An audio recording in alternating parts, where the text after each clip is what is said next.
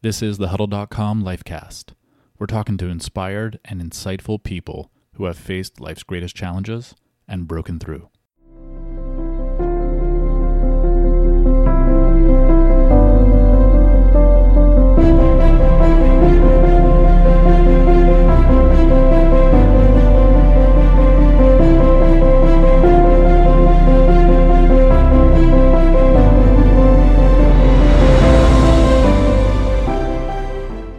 Welcome, everyone, to the Huddle.com livecast. I'm your host, Mark Stolo. I'm joined today by Yasmin Defuni. Yasmin is an integrative nutrition health coach, and she's also one among many professionals in our Huddle Pro network. For those of you who are new to Huddle, um, in our community, we have a network of professionals that provide support to our members through social exchange and through the community interactions. And we're also releasing a new service in our platform where our members will be able to have one to one time through video sessions with our network of pros like Yasmin. Yasmin, welcome to the huddle.com livecast. Thank you, Mark. I'm very happy to be here today.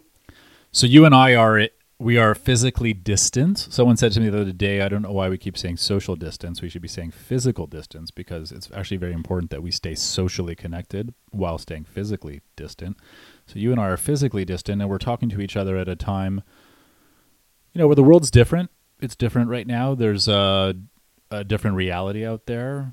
There's a different mood out there. Uh, people are feeling scared. People are feeling unsure. That's all perfectly normal but what we're going to talk about today, I think, is very relevant to maybe even more relevant now than it was before about how we facilitate dealing with pain points in our lives. How do we support moving from a place of feeling trapped, um, feeling like we're maybe stagnating, feeling like we're just, you know, kind of spinning our wheels and activate a process of change, which is a lot about what we do at Huddle, and it's a lot about the purpose of our community. So it's it's topical, and I think in the spirit of that, there's a lot of people out there who are more than ever feeling trapped, you know, trapped in their homes. That can make people feel trapped in their bodies. That can make them feel trapped in their minds. And so, we'll definitely introduce in the course of our conversation some ways that people can deal with this new reality, and then as we get back to quote unquote normal, what people can then bring into their everyday lives. What's I want to start Yasmin talking about you know pain points and where people begin from when they're in this place of feeling stuck or overwhelmed. Um, like, I think the hardest thing in the world is for people to pull themselves up by their own bootstraps, right? Like that's the hard thing. That's that's probably the first hardest gesture is how do I get unstuck? Let's talk about just people being stuck in their lives. Like what does that look like? Um, if we if we look at the current situation of feeling quarantined, a lot of uh, because it's uh, not self-imposed, because it's imposed by outside environments, so many friends and even us as a family i have two children 12 uh, year old twins. And the first reaction was uh, you know my personal freedom is being taken away from me. I'm not going to be able to put in the hours i want to put in. Uh, what's going to happen with uh, the, the, school? You know are the children going to be able to work or not? Uh, is there going to be enough food? Um, and also you you know having to work the dynamic of having the family home and uh, everybody stuck in one space uh, which can make everybody uh, anxious. Uh, there's also the financial um, part that comes in which um, where a lot of people are losing their jobs or have a fear of losing their jobs. And many people are wondering what's going to come after that. Hmm. um, the world of unknown, so, a world of unknowns. Of unknowns, which leads to mostly to the feeling of being overwhelmed, to anxiety. Hmm. And um, what we have found helpful and what I've worked on with my clients is to bring them to the now. Mm-hmm. So, what's happening now? What can we do today? What can we do this week? Uh, to normalize um, the day-to-day environment to have uh, a schedule that will actually support us and make us feel better. And because that schedule will actually bring you back to having a routine at home. And human beings are creatures of habit. And if you have a routine that is uh, supporting the goals in the back of your head or supporting what you'd like to establish then you start feeling safer, you start feeling more accomplished, you start being more comfortable with where you are. Yeah, I like the idea that people can, under you know abnormal circumstances, can introduce normalcy into their lives through a consistent behavior pattern. Because the tendency is that to get lost in the abnormality, right? To feel overwhelmed by it. Um, so rather than just feeling the sense of like you know everything's falling apart so i'm going to let my world that's within my control here also fall apart having the discipline to step back and say more than ever right now i need to be you know have structure in place i need to try that's to find it. a new routine yes and sometimes you need to let it fall apart for a few days and mm. that's okay because that's when uh, the, the overwhelm and the strong emotions come to play and we need to actually let the emotional cycle take its its cycle or its toll. Mm-hmm. but we also need to get ourselves out and actually jump into a routine that's going to support us. Right. I think and, that, go ahead sorry. Oh no go ahead. It's okay. I was going to say i think that it's interesting that there's been criticism laid against uh, uh, donald trump for talking about how quick and how fast we have, you know, the U.S. economy has to get back up, um, and how quickly we have to get people back to work. And and the counter argument there is obviously is that we're dealing with a virus that's not under control, and the concern about more exposure and more public exposure, and so it, it raises an interesting question about for some people, I think on the opposite end of the spectrum, who are choosing this time to be like, I'm going to make a change to everything. you know, it's like, watch this you know and and you can see that on both sides of the equation. There's the people who are like i'm going to make a change in in terms of everything of how, how i'm thinking and everything is bad right? So like yeah. watch this. I'm going to paint my entire life with a big black brush because quote unquote the world is falling apart at the seams. And then there's the other side of the spectrum which people are like i'm going to take this opportunity to do everything big bigger faster change everything rapidly.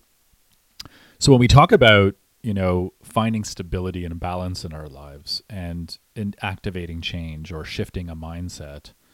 What's the challenge with going big or going home? Like, why does that approach often not lead to success? Well, I find going big too quickly.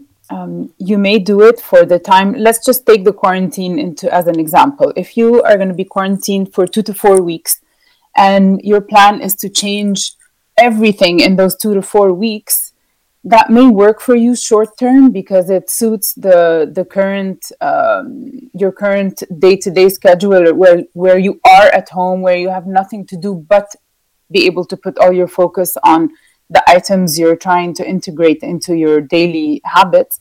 However, the minute you have to start, you know, taking public transportation, getting to work, uh, maybe going to the supermarket, uh, seeing friends. So, like your old routine, if these habits have not worked their way uh, slowly in a step by step process into your routine where you can actually maintain them, then they go right out the window very quickly. It's mm-hmm. like easy come, easy go. Right, right, right. I think it's you see that actually that very clear pattern often in you know radical diets. So people people I think can sustain newness for a very short period of time when it particularly when it's dramatic newness. So I'm, I'm off sugar. I'm never going to eat sugar again. You know, and so they do that for a day and maybe two days and three days, and because it's so dramatic the change and hasn't been integrated, inevitably they go back to an old pattern. Um, and then you know, oh, I'll, I'll reward myself with that sugar. You know, because that that um that approach of avoidance or maybe what you could call abstinence also creates a new tension. It's like you've built an adversary in your life. Like it's me against sugar.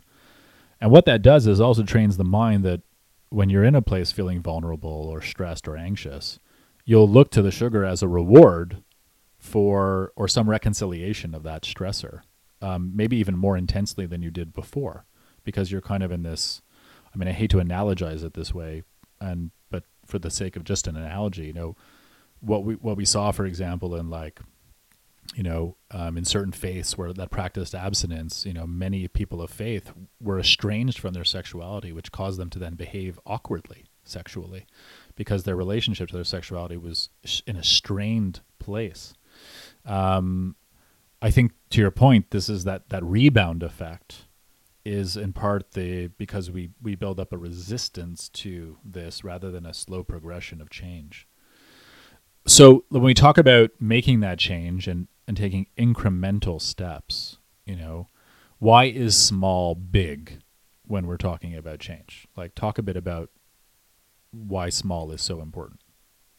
So when we take on a big decision, um, let's say uh, you decide to integrate movement into your life so you can have more energy and feel better. And um, you say, a lot of my clients would say they're not moving right now, and they would say, okay, you know what? I commit to going to the gym four times a week starting next week.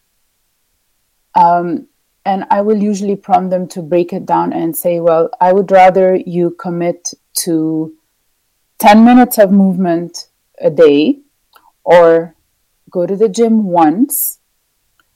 Make sure it is scheduled in your weekly schedule. Block it out as you would a work appointment or a doctor appointment where there is nothing that's going to happen that will uh, allow you or allow yourself to cancel it unless it's a you know an emergency and keep doing it um, every day or like if it's the 10 minutes you need to keep doing it every day if it's the once a week you need to do that and that's it so it's one commitment to doing one small thing a week and whether you do it well or not the fact that you actually blocked out the time and you actually put in the effort to do it is what matters at this point. Mm-hmm.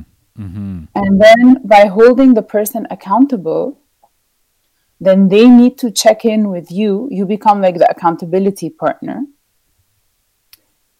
And um, by doing that over and over and over, they start feeling the physical benefits right. and the mental benefits. Mm-hmm. And they start believing that they can actually do it and continue to build on that habit. Mm-hmm.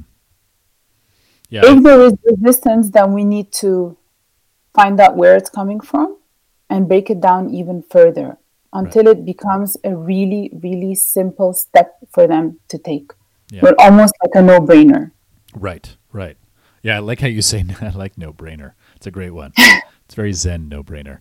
Um, the but it's an interesting uh, an example when you say no brainer because uh, your brain is going to sometimes not be your friend in this process, right? So exactly. You're, yeah, you're you're going to be wrestling with old patterns of thinking. One of the things I encourage people often to do is to um, train yourself to resist your brain. So understand that you can um, do things even though your brain may be differently than what your brain is thinking about. Um, so not every thought that percolates in your head has to be taken at face value. You can contradict your brain because only if you also understand that you're not totally in control of every thought you're having, right? Some of the thoughts that are being triggered in you are uh, coming from an unconscious place, they're being informed by fear. Thoughts are always rooted in the past. So, right, they're building off of past behavior. So, if you're trying to make a change in the present, relying on your brain to be your only ally in that process or like patterns of thinking to be your only ally in the process is like basically hog tying yourself uh, when you want to go for a run. So i think the no brainer is an important one to just get into a place of plan do go right? Like yeah I'd, I'd, like to uh, yeah i'd like to uh, i'd like to highlight go back to that point why i i said no brainer is when let's give an example of when you're a child and you want to learn how to ride a bicycle. So in the beginning um, it's a new task that you're you're not you don't understand like you don't you're not familiar with all the steps you need to do to ride the bike. So you need to uh, you know it, break down the steps. You have to hold the handles. You have to put your leg on the other side. Your brain needs to uh, go into some kind of uh, you know eye hand coordination to actually figure out the moves. And it takes a lot of effort for you to actually figure out how to do it. Mm-hmm. but if you keep practicing riding the bicycle what happens after uh, a week or two is it becomes automatic so then that's a different part of your brain that's in charge. And when it becomes automatic, it becomes easy. When it becomes easy, it's the path of least resistance of holding on to the habit. Mm-hmm. And so when we go back to the point of holding a person accountable, breaking down a task or you know something they want to integrate to the simplest, simplest uh, form, when they keep doing it, then the brain slowly stops resisting that and then it moves to becoming an automatic habit that they can actually maintain and they can start building more uh, steps onto that mm-hmm. i like the the other idea that i've read about recently is this this concept of piggybacking habits which i really like is this idea that if you want to train a new habit you can link it to another neutral or positive habit so for example um, if every morning you brush your teeth when you get up, you make your exercise the next thing you do after that. So it goes in the sequence of habits, it's I brush my teeth, I exercise. And what that does is it ties exercise into this regular habit that you do every day. I thought that was a very interesting way of approaching of building habits on top of each other positive habits on top of each other. Obviously you wouldn't want to build a habit like i'm going to overeat and then i'm going to go exercise. That wouldn't that wouldn't be a good sequence. Um, but yeah. that that is actually that's that there's a reverse sequence i think for some people. Some people are like i can ex- i'll exercise and then i'll reward myself with food. See like that would be piggybacking two habits together that are going to are going to be an antidote to each other you want you want habits that are either neutral or positive that you're building on so that you can just easily trigger in your day what comes next.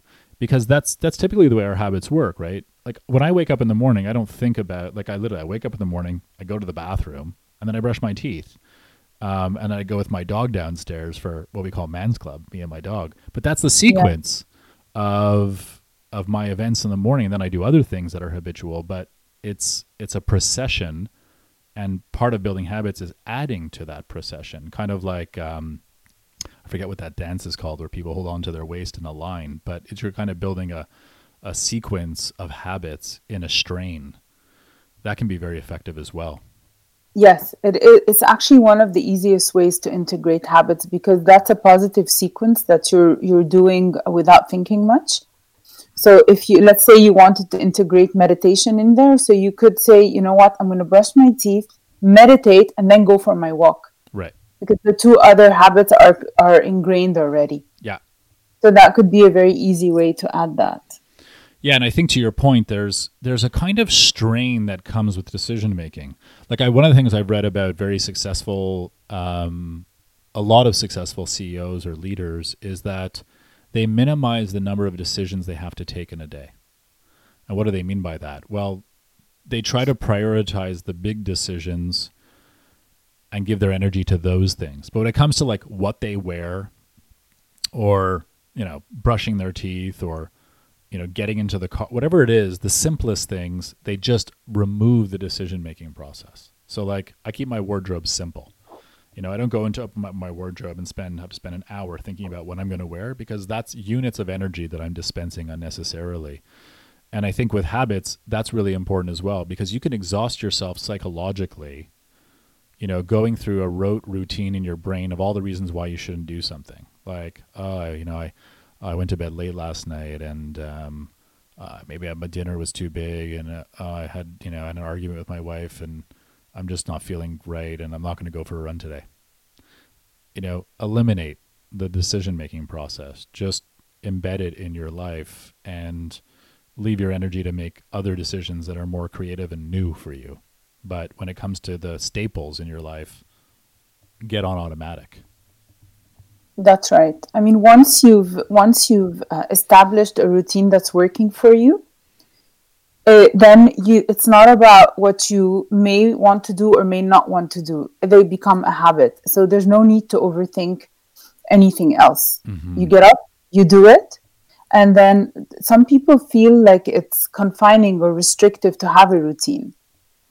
And so they resist it. Yeah. But it's actually the opposite. It makes you more efficient. It reduces your uh, waste of time it gives you more structure and actually sets you free to be able to integrate what you really want to integrate. Mm-hmm. And going back to the point of, I, I had read that Barack Obama had uh, only wore, you know, black ties, black mm-hmm. suits, white shirt, and uh, basically there was no decision making uh, happening on that right. level in right. order to free him to make the, the key decisions. Yeah, I think it's it's an interesting this idea that you only have so much energy in a day and you have to dispense it intelligently. And so if you're trying to reinforce certain behaviors, you know, the least amount of energy you expend, the better. The more exerting it is. And also as you exert more energy trying to do it, you're going to start associating it with that strain. Um, it's funny how you you said the word resistance. I would contend that people who are resisting habits who are resisting routines can also start looking at that resistance as a kind of routine. You know, it's that old adage of even if you choose not to decide, you're still making a choice. If you're if you're choosing resistance as a pattern in your life, it's still a pattern. And typically it comes with a, a emotional baggage that in of itself is full of patterns. You know, so it's like, oh, I don't want to be like everyone else and you know, everyone else is like too into that craze and uh, I'm just gonna my my play is gonna be just resistance of all of these things. That's gonna be my shtick, so to speak. But that's still a shtick. Like you're not, you haven't freed yourself from the the worldly, you know, of being in the world and making choices. You're just choosing to make choices that you know are in a different, you know, are are self interested in a different way.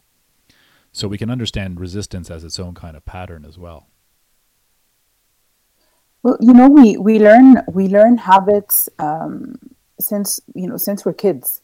It's uh, it's all behaviors that are learned. Some are conscious. A lot of them become unconscious, and we carry them into adulthood. So, when we decide we want to change, uh, I'm not going to say who we are, but like if you go back to you and I had spoken about the book of James Clear mm-hmm. atomic habits and when you and he says that you need to decide to change your identity uh, to be able to solidify habits and by identity he means um, the example he gave which i really liked was uh, instead of saying i want to lose weight and i'm going to do that through exercise you actually identify yourself with an athlete or with a, a body shape that you really like and you say i am that person. Mm-hmm. i do look like that. Right. And and then ask yourself the question what does the person does that person do every day to look like that? Right right. Well what that person's going to do is they're going to make sure they go to the gym every day and they're going to make sure they're eating a healthy balanced diet that supports that result. Yeah. and that's what we need to identify with not the weight loss goal. You need to identify with that person and start mimicking their behavior. Yeah. yeah. And with time, you'll get the desired result. Mm-hmm. And then part of it becomes you because you tell yourself, oh, I am fit after all. Right. Right. Yeah. I love that. I love that statement as well. And that actually, that idea is bleeding through the corporate space as well. That this idea of like starting with why and it's true for the identity of a company as much as it's true for ourselves in our own lives. You know grounding yourself in your purpose and a sense of meaning understanding the person that you want to be in your life in your life allows you to manifest these behaviors much more easily right? So to your point is i'm not trying to lose weight. It starts with i want to feel good in my body. You know i want to be healthy in the world. I want to have an impact on others. And so that becomes part of your why statement. So doing things like exercise or eating well or taking care of your mind is an extension of that identity. It's it's not something that's layered on top of it. Like it's not an add-on. It's not a watch or a necklace. Yeah. It's like no, it's it's your core outfit. Yes, and I found that when I uh, when I coach clients, when the conversation remains topical, like very much, I want to lose weight and that's it, you, they don't get the results they want. But when we dig deeper and we look at the other aspects that make up their health, uh, so their relationships, their spirituality, their physical activity, uh, what else is meaningful in their life, and dig deeper until we find the why, then their actions become aligned with the why. Mm-hmm. Mm-hmm. And that's when you get the best outcome. That's when you get the transformation. Love that. Guess what time it is? Lifecast questionnaire time. You're in the hot seat. You're in the isolated hot seat. Um, tell me, uh, Yasmin, what's your favorite quality in a person? Perseverance. Oh, you're the first. You're the first on the perseverance train. I love it. Is, is there a is there a mantra or an idea that guides your life? Something that you go back to to make yourself feel more grounded? Yes, it's all. It's not all or nothing. Mm, love that. Love that one too. Falling in love with these answers. Who's the who's the person? If there's one person that stands out in your life that's influenced how you see the world. Oh, that's a tricky question. Well, actually, um, my best friend, who's a psychologist, um, and so it's not somebody you know, but um, she has helped me a lot to look at life from different angles and actually uh, accept that um, it's okay not to feel good all the time and it's okay to grieve and it's okay to be up and down and uh, when i do the work i do I support a lot of my clients, but then I need to get support as well. So she has been um, key in helping me do that. Mm-hmm. Yeah, like to say, personally, my belief is don't ever go see a therapist who hasn't been in therapy, um, or a life coach who's not living life, for that matter. Um, exactly, there, you, yeah. you need the support for sure, for sure. Yeah, this you know, being a coach or a counselor is not about perfection. It's actually about someone who's nurtured a kind of resilience and a and knows how to overcome adversity. Uh, those are the kinds of people I think I want in my corner. Is there one area of your life right now where you're doing some of your own personal growth work? Yes, I'm doing um, a lot of work on my actually nutrition and on slowing down and uh, being more present and integrating um, meditation and yoga into my day to day. And I found that it's extremely helpful at this point in time during quarantine to slow down because it was in the beginning it was a forced slowing down, but now I'm making it more of a um, I'm fully present and mm-hmm. intentionally slowing down. Mm, I love that. I love that. Yeah, the quiet is I understand that the quiet can be scary, but it's also like a brilliant opportunity for space. And I'm glad you're doing good things with that space. If if I gave you 24 hours and I said you could see the world through someone or something's else's perspective, who or what would you want to be for that 24 hours?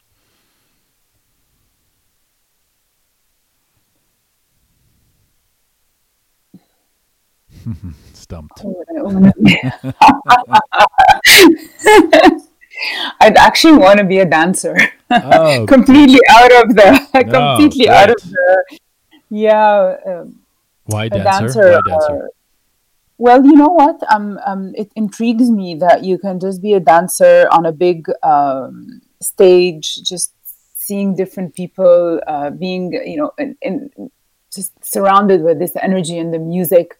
I love it, and it's it's something I would love to do for one day. Mm, beautiful. It's liberating, I find, and very different from the structured uh, lifestyle that I and many others lead every day. I would I'd buy a ticket to that show if you ever end up being a dancer. let me know. if, if if you could have any superpower, what would it be? To fly across continents. Mm, lots of flyers. People the first per- person who invents human flight, like, and I'm not talking about airplane flight. Boy, they're going to be happy camper. So many people want to fly. Makes perfect sense. Yes, Yasmin, thank you so much for sharing all of your insights today, taking time at a time that's difficult for a lot of people. So I appreciate you sharing your wisdom and knowledge with everyone listening today on the huddle.com livecast. Yasmin is part of our Huddle Pro network. Um, she's one of many pros who are providing support and guidance in our community, exchanging with our members on a day to day basis. And you can join us at huddle.com and connect up with Yasmin. Her handle on Huddle is at Yasmine Defouni. That's Y A S M I N E D E F O U N I. So you can search for her on huddle.com. She's also going to be a part of our network of Huddle Pros providing one to one video sessions, which we're releasing soon. And probably by the time this podcast is out, will already be available in the Huddle community that will make it possible for members to go from these social exchanges and then talk to coaches and counselors and mentors one to one through video based communication. For those who are entirely new to Huddle, Huddle is a place to meet amazing people like Yasmine who are sharing wisdom and finding support and becoming the best versions of themselves. This has been the Huddle.com Lifecast. I want to thank you for tuning in, and I want to thank you for turning on to your lives.